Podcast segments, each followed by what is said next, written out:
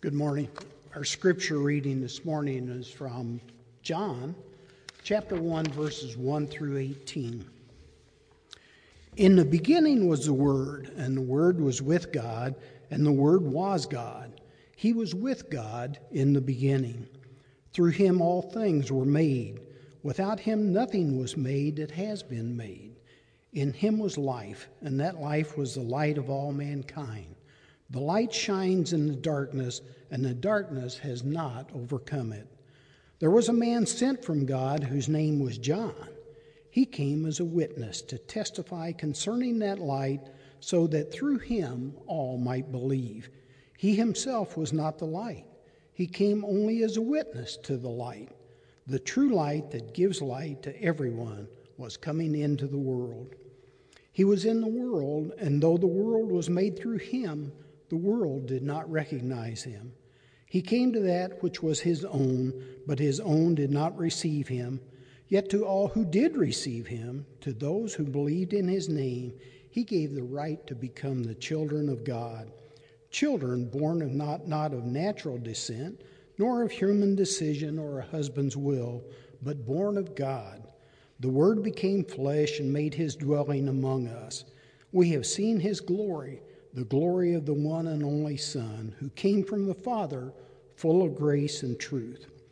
John testified concerning him. He cried out, saying, This is the one I spoke about when I said, He who comes after me has surpassed me because he was before me. Out of his fullness we have all received grace in place of grace already given. For the law was given through Moses, grace and truth came through Jesus Christ. No one has ever seen God, but the one and only Son, who is himself God and is in closest relationship with the Father, has made him known. This is the gospel of our Lord Jesus Christ.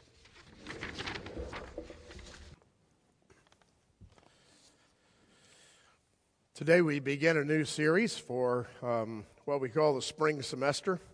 I guess one way to put it is we begin a new series for the winter season, but we call it the spring semester around here, given our location. And the name of the series that uh, we're going to be involved in is a gospel series, and the title of it, I think it'll come up here in a moment, um, is The One and Only. You'll notice the cross, you can't see that image very well, but you'll see a cross that's uh, sliding through uh, or interjected into a crown the cross of Christ and the crown of glory. And you see at the bottom, if you can see it, uh, words that come from this gospel. We have seen his glory, the glory of the one and only Son who came from the Father, full of grace and truth. Our series will not be a series exclusively from John. It will be a series that moves throughout different gospels to portray the life of Christ. But we begin with John 1 for a very specific reason. And we use the phrase, the one and only, for a very specific reason. And here it is. When, a story is written, typically it has an introduction of some sort, right? You got a preface and all that kind of thing. But the real story starts most of the time in chapter 1, at the beginning of the story. You hear words that set the story up right? For instance, you've heard these words many times once upon a time in a land far, far away. That usually sets up a fairy tale. Not always, but most of the time. That's kind of the lingo, right? Or perhaps you've heard words like these The year was 1937. That basically is setting up sort of a, a historical novel maybe a real history, or maybe a historical fiction, but its setting is in history, so you kind of know what's coming. Or maybe you uh, recognize words like this that might begin a book. It was a dark and rainy night, right? It was a dark and rainy night. What, what does that indicate? It indicates that somebody's about to write a drama right? It might be a detective story, it might be something else, but you, you kind of know up front there's something different about this story than the fairy tale, and something different about this story than it happened in 1937. It was on a dark and rainy night. When we come to the Gospels, it's just intriguing how each Gospel begins. For the most part, Matthew and Luke begins at the beginning of Jesus' life.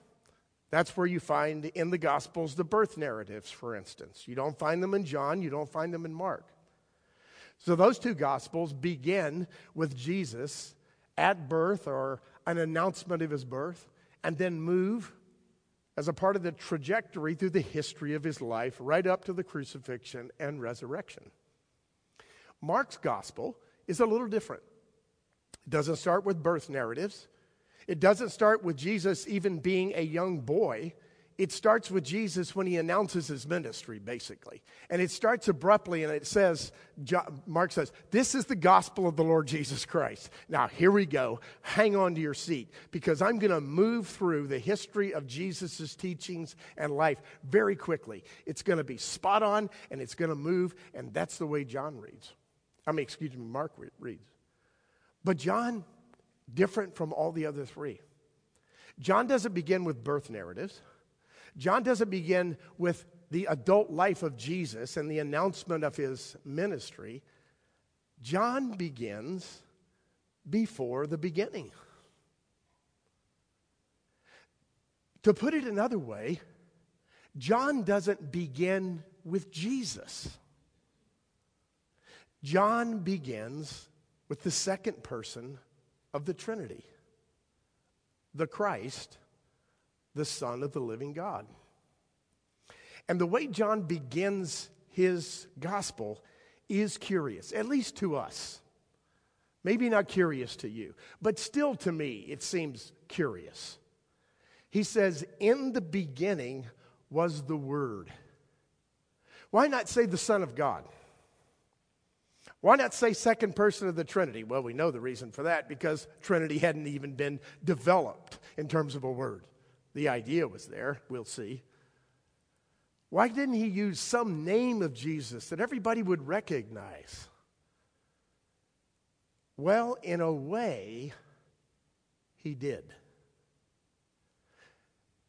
Let me put it this way when John said, the Word was in the beginning, we understand him to be speaking about Jesus Christ.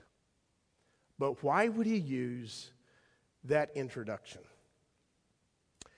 First, there's a, a reason that comes from the Old Testament. Why use word as the designation? The reason comes from the Old Testament first. In the Old Testament, a word, it was different than what we assume word to be now we assume a word to be something that we use. And quite frankly, often something we manipulate.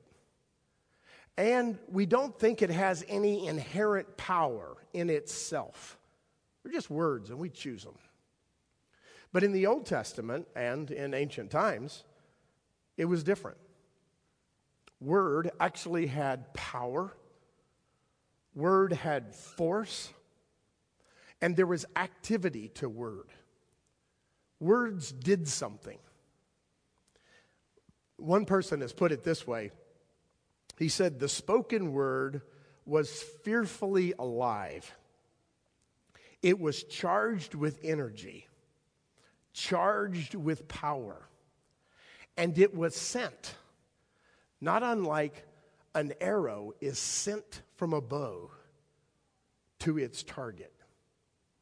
That was the notion of word in the Hebrew understanding of word. Maybe that's why uh, Hebrew has so few words. They're very important and they're well selected. And to a certain extent, more ambiguous than Greek. Get this Hebrew has roughly 10,000 words, Greek has roughly 200,000 words. I'm not even going to get into other languages. Hebrew understood words to be so important that there were only 10,000 of them to communicate every idea. And frequently, when word was used, it communicated the presence or the being or the activity, the power, the action of God. For instance, just a few references uh, from Genesis. You, you'll recognize these. God said, Word, spoke, Word. God said, Let there be light, and there was light. The Word created. Or how about this phrase? By the word of the Lord, the heavens were made. The heavens were made by his word. That's from the Psalms. Or how about this, also from the Psalms?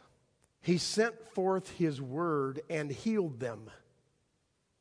It's as though the word itself, sent forth from God, is an emissary that creates an activity that ends in healing.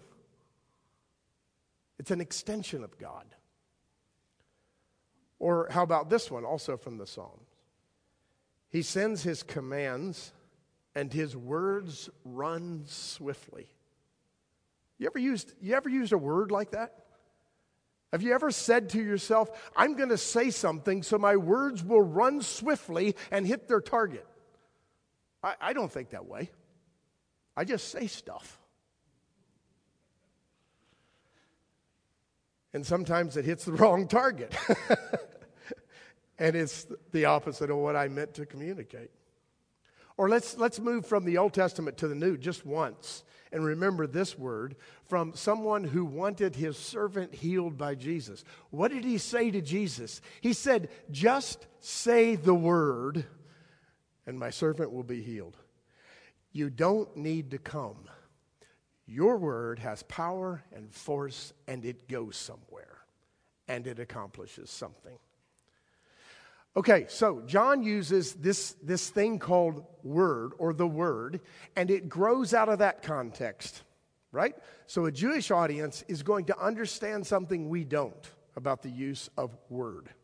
That's the first part. There's another thing to consider about when and where John uses the reference to word. He uses the reference to word in an era where Hebrew as a language, even among the people of Israel, was languishing. It had almost fallen out of the common vernacular. For the most part, a person who was Israeli would have been speaking Aramaic.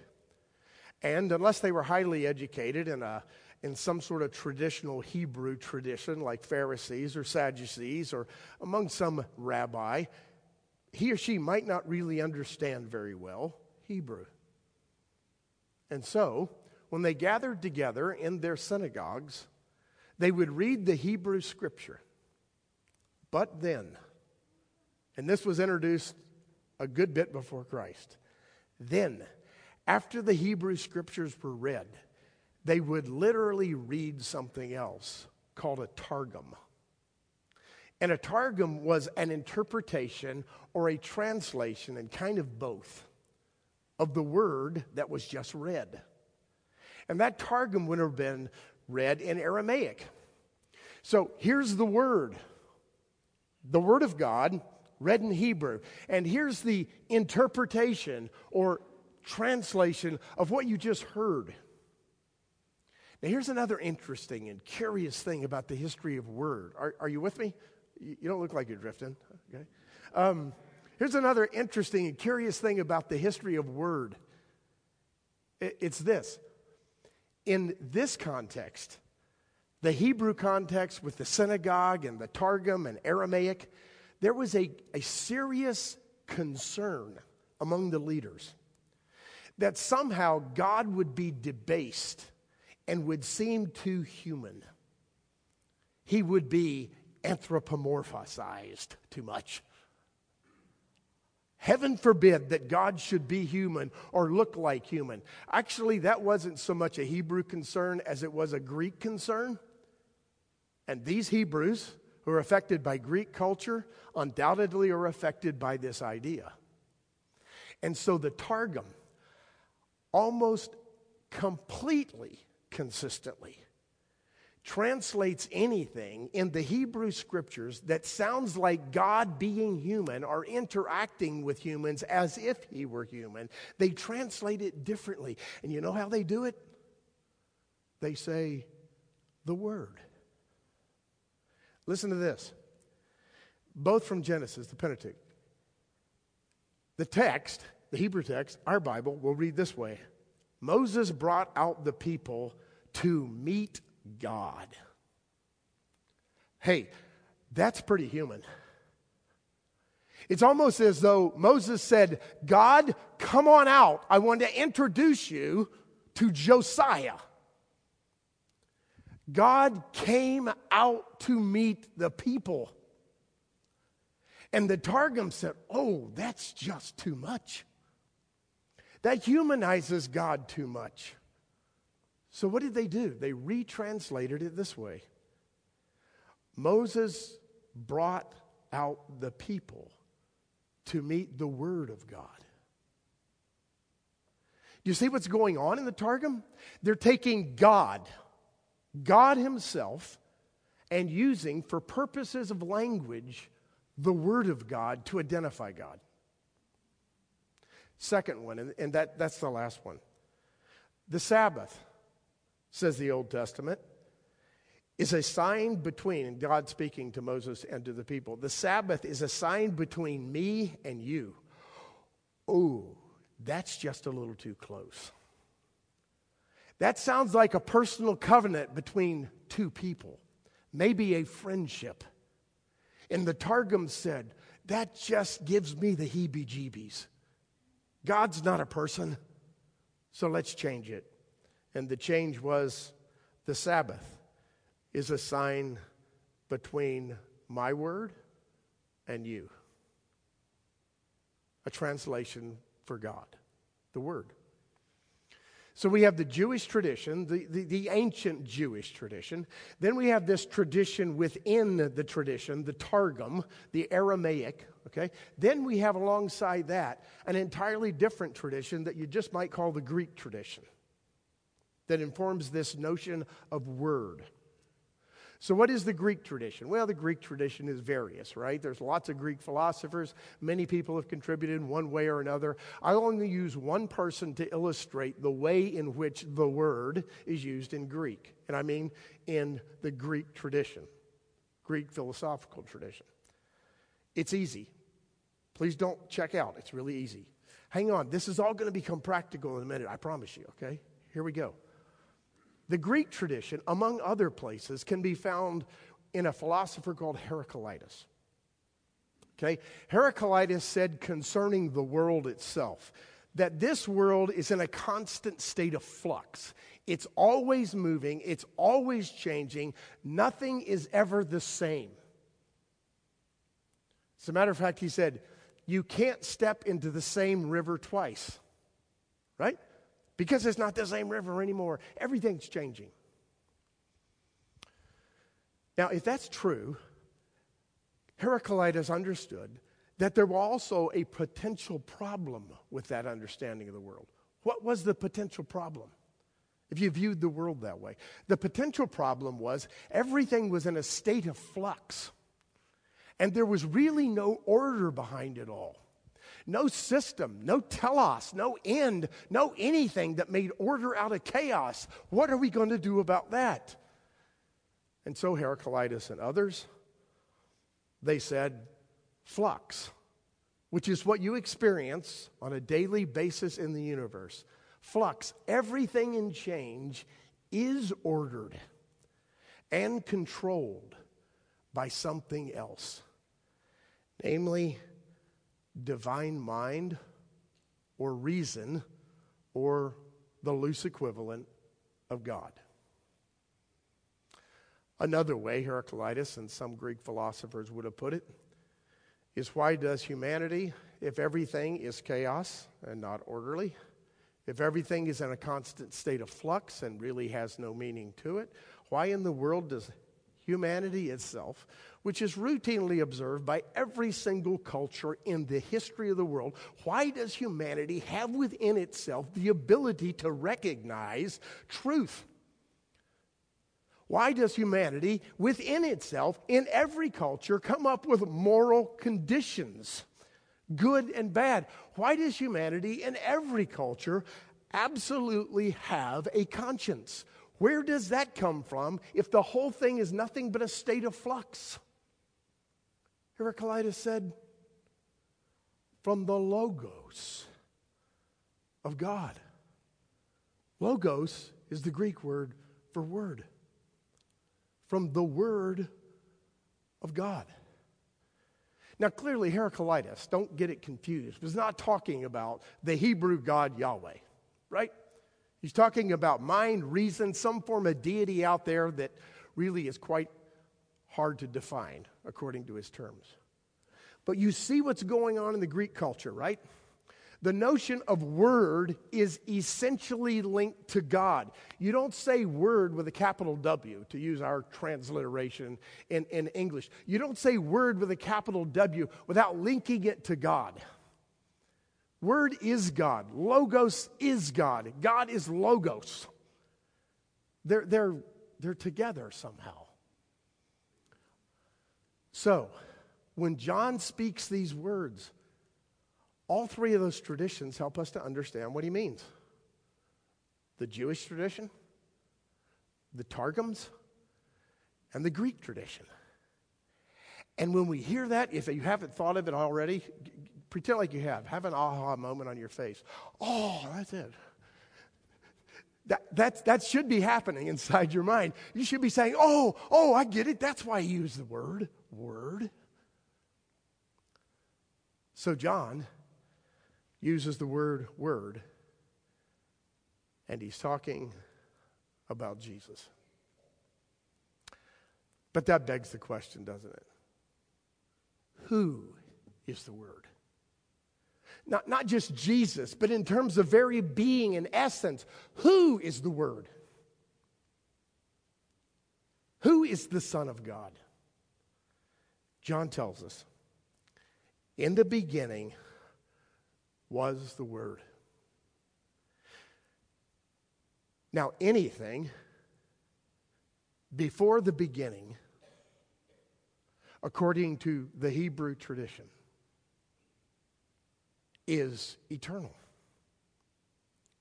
There's no point before the beginning where history begins. The beginning is the beginning of history itself.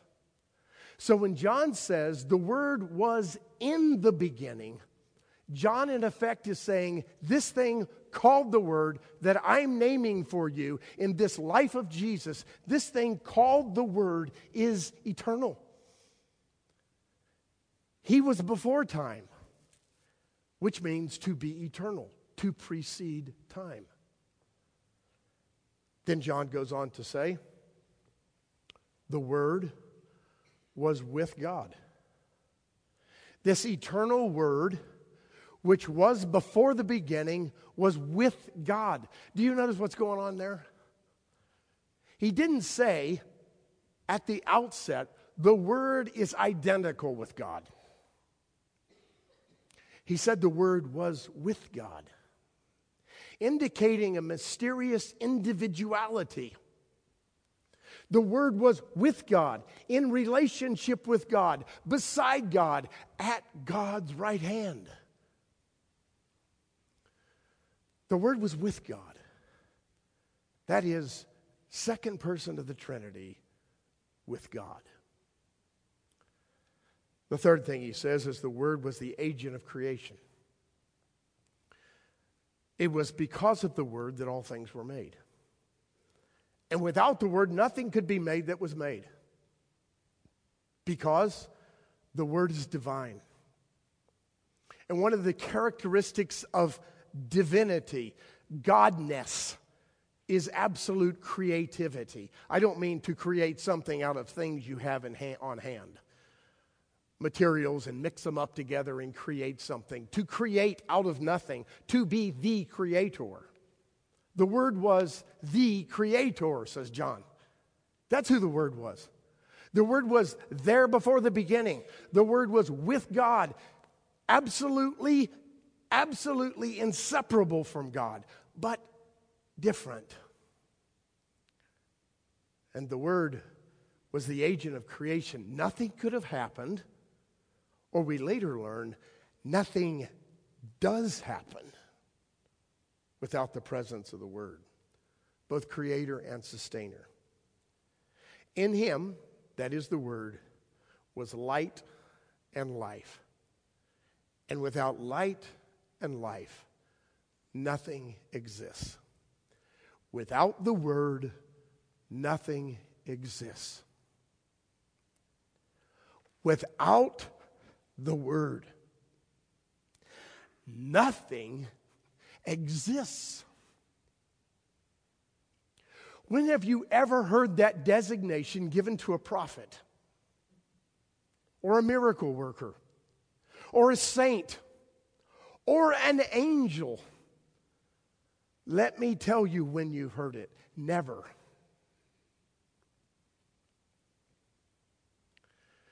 John says that's who the Word was. And he says one more thing. We, we could, you know, you know what's frustrating to me? When I start a series and I start, I think, oh my goodness, what in the world am I trying to cover 18 verses for? Right? Every one of these verses could be a sermon, and we, we could do it. I think you'd stay with me. I know I could do it. I could be excited about it. I'm not sure you'd stay with me, but I can see it when I'm looking at it. But anyway, one other thing, one other thing among others that he says. Not only was the Word in the beginning, from the beginning, not only was He the creator of all things, not only was He light and life, without Him, there is nothing. The Word.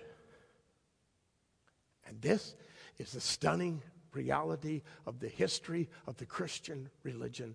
The Word, all that eternality became flesh.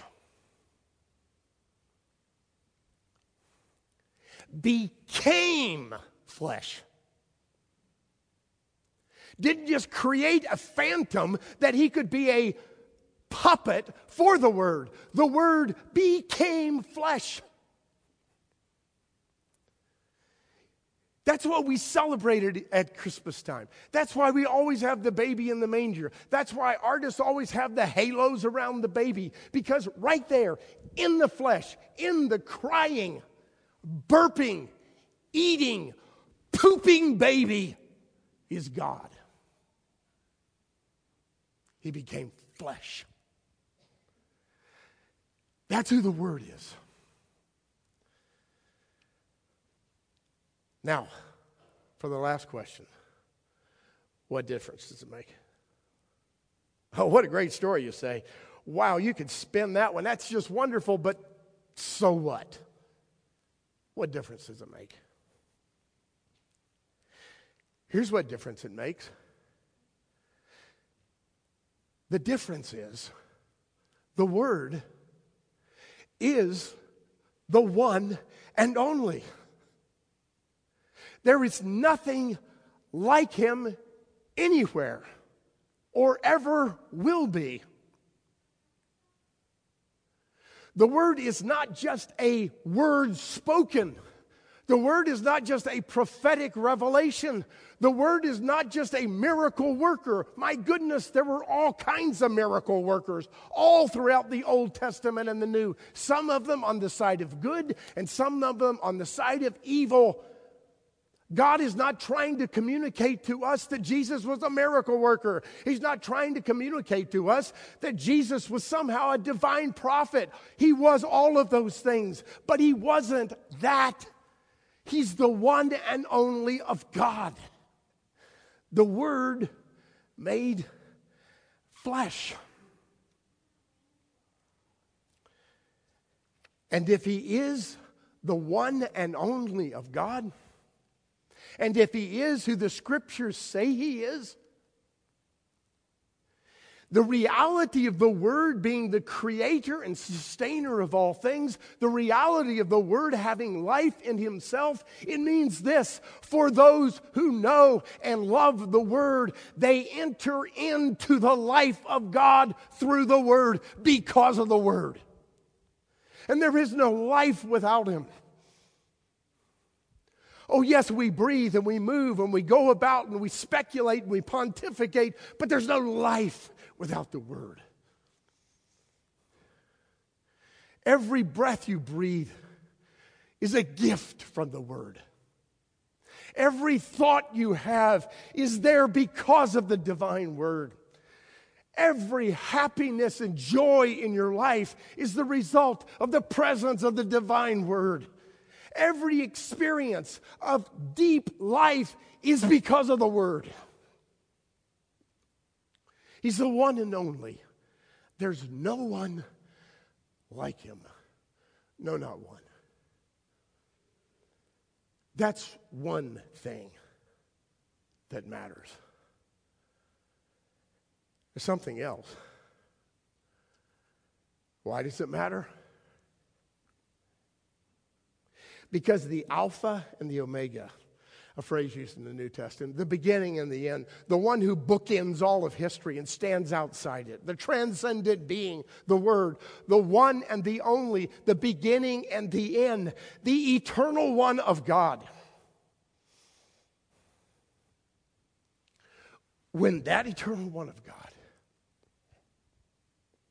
invaded time and space in the incarnation, my friends, this is stunning.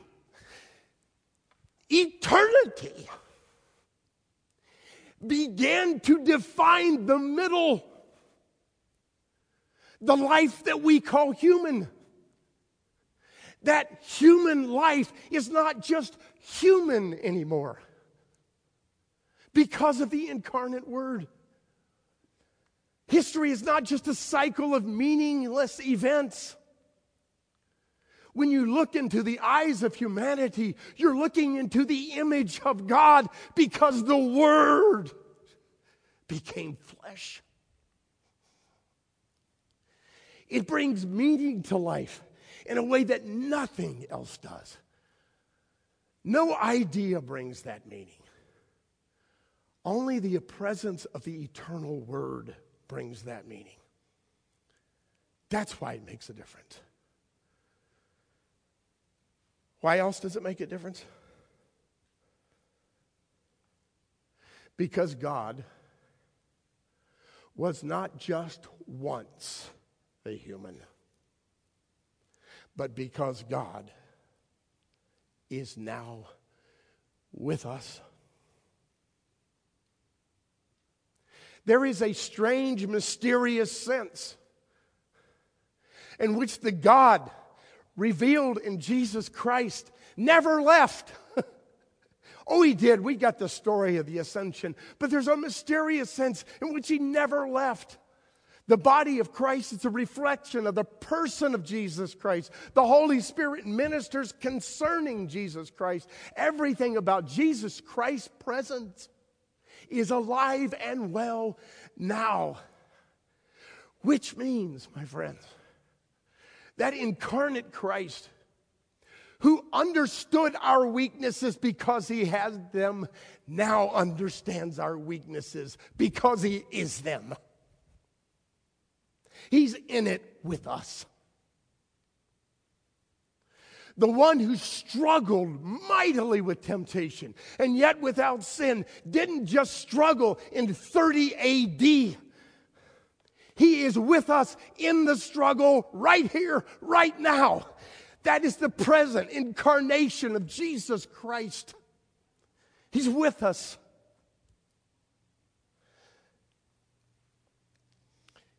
He not only sympathizes, but he walks with us hand in hand. There's a fourth reason it matters because his resurrection is our eternal life. Or to use the words of John again, Jesus says, Because I live, you also will live. Because I live, death is not the last chapter in the book of humanity.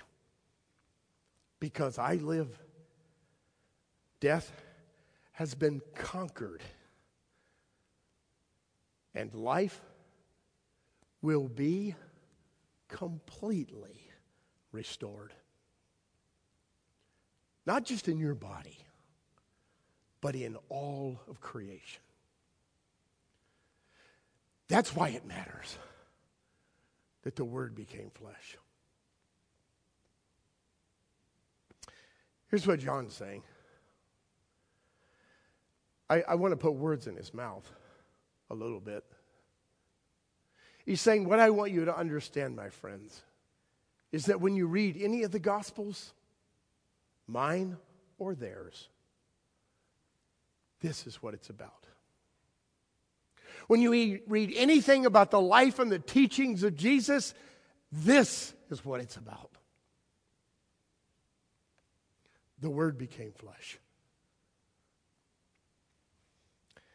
I'm a witness to this, John says later. I saw the Word in the flesh. What a great privilege he seems to feel that he had. And he might also put it this way I've seen behind the curtain.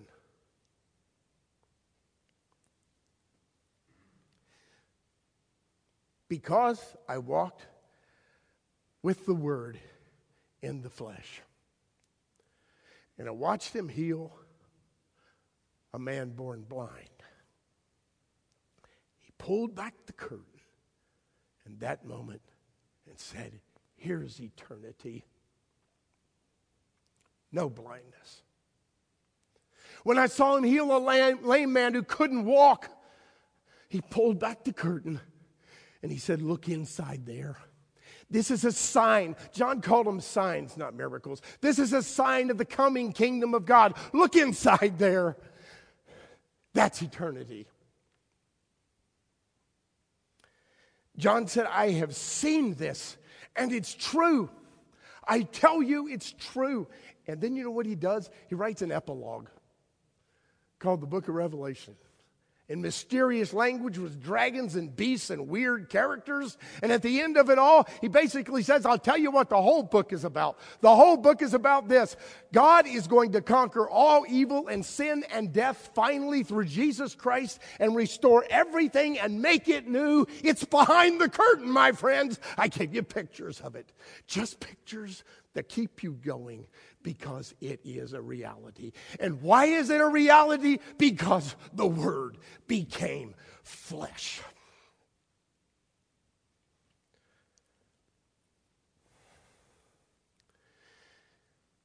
For you and me, on any given day in the news, or maybe in our life, It looks like hate is winning. But because the Word became flesh, love is going to conquer hate. You might look inside yourself and you might see sin that's unconquered and habits that so easily beset you that they stumble you and make you fall on your face in spite of yourself day after day because the Word became flesh. Sin has been conquered, and the righteousness of God is yours in spite of yourself. And when it seems that death always wins, Remember this the Word became flesh. And because it did, life is going to conquer death.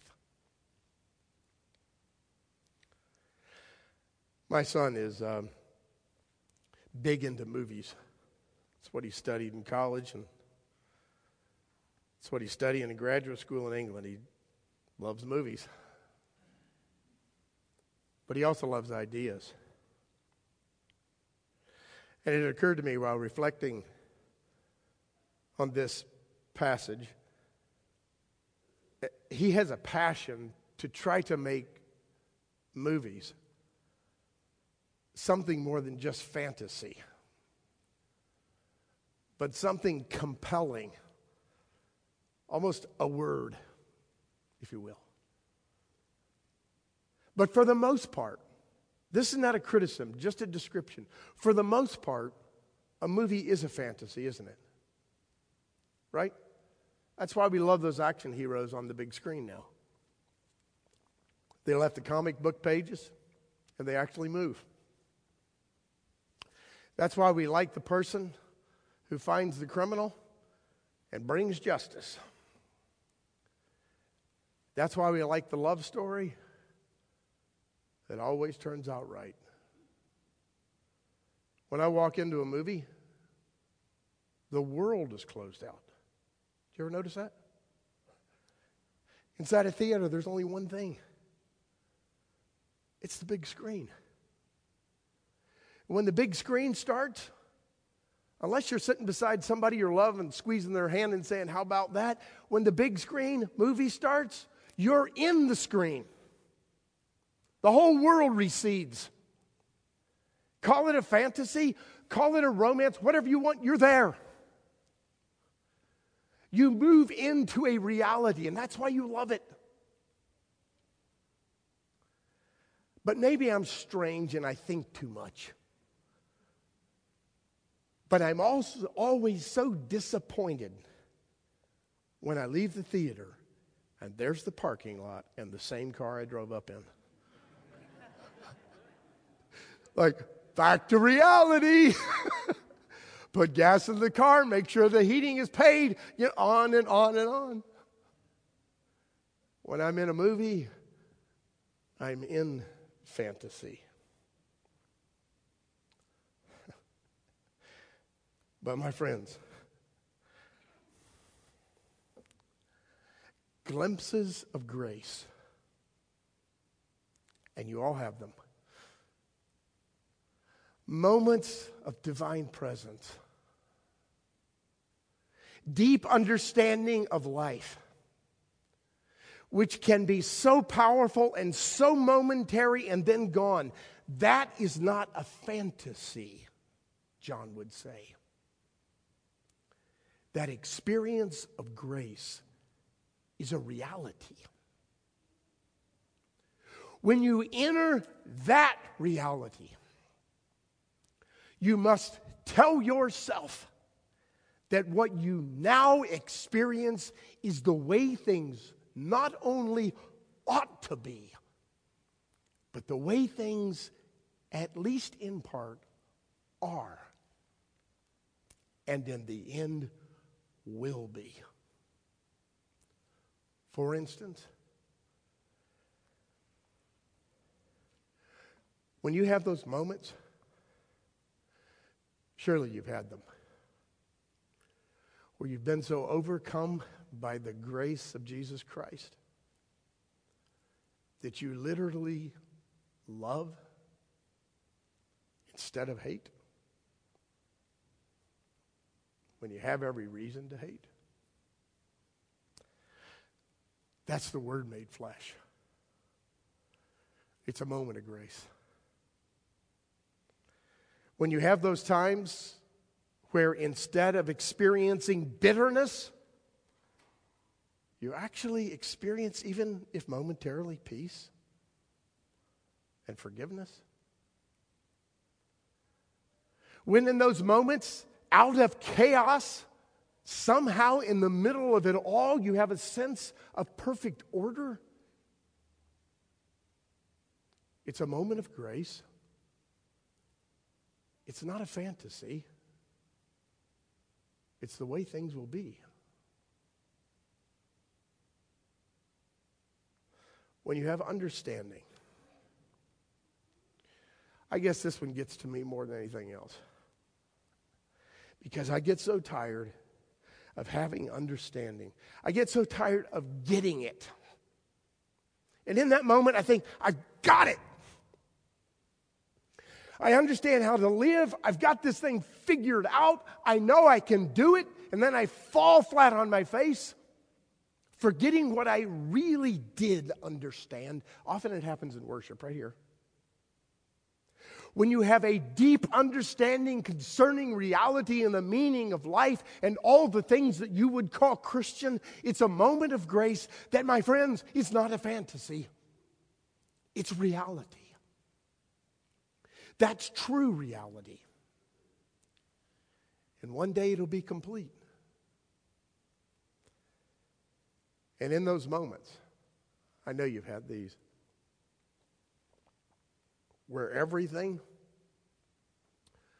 around you would make you terrified and anxious and fearful. Instead of that, you have you have faith. Faith in God that He's going to take care of everything, you included. My friend, that's a moment of grace. It's not fantasy, it's reality. Enjoy it. It'll pass away, but it'll come back.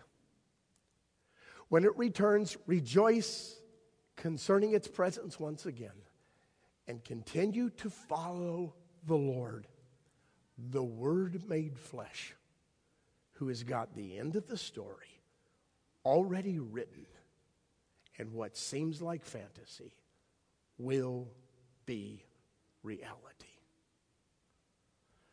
The Alpha, the Omega, the beginning, the end. He's here. Walk with Him. Let's pray. Our gracious Lord, we thank you for the incarnation of Jesus Christ. It's, it's purely stunning. But more than that, it's remarkably transformative and practical. And so much of the time, Lord, we, we believe it, but we don't put wheels on it. Our faith is kind of like a car that doesn't move. But Lord, you want us to take that which we deeply believe and incorporate it into our lives in such a way that the Word made flesh dwelling among us creates action in our life, creates forgiveness and peace and order and love. And Lord, we thank you for those times where it is so real. Like the whole world recedes and all we experience for a few moments is the delight of grace. Make us not like self centered, spoiled children who demand more and more and more of it all the time. But make us grown up adults who say, Thank you, Lord. Now I can walk with you a little more by faith and I can trust with absolute certainty that one day this faith will be reality. This we thank you for. In the name of Christ, the incarnate Word, in whose name we pray. Amen.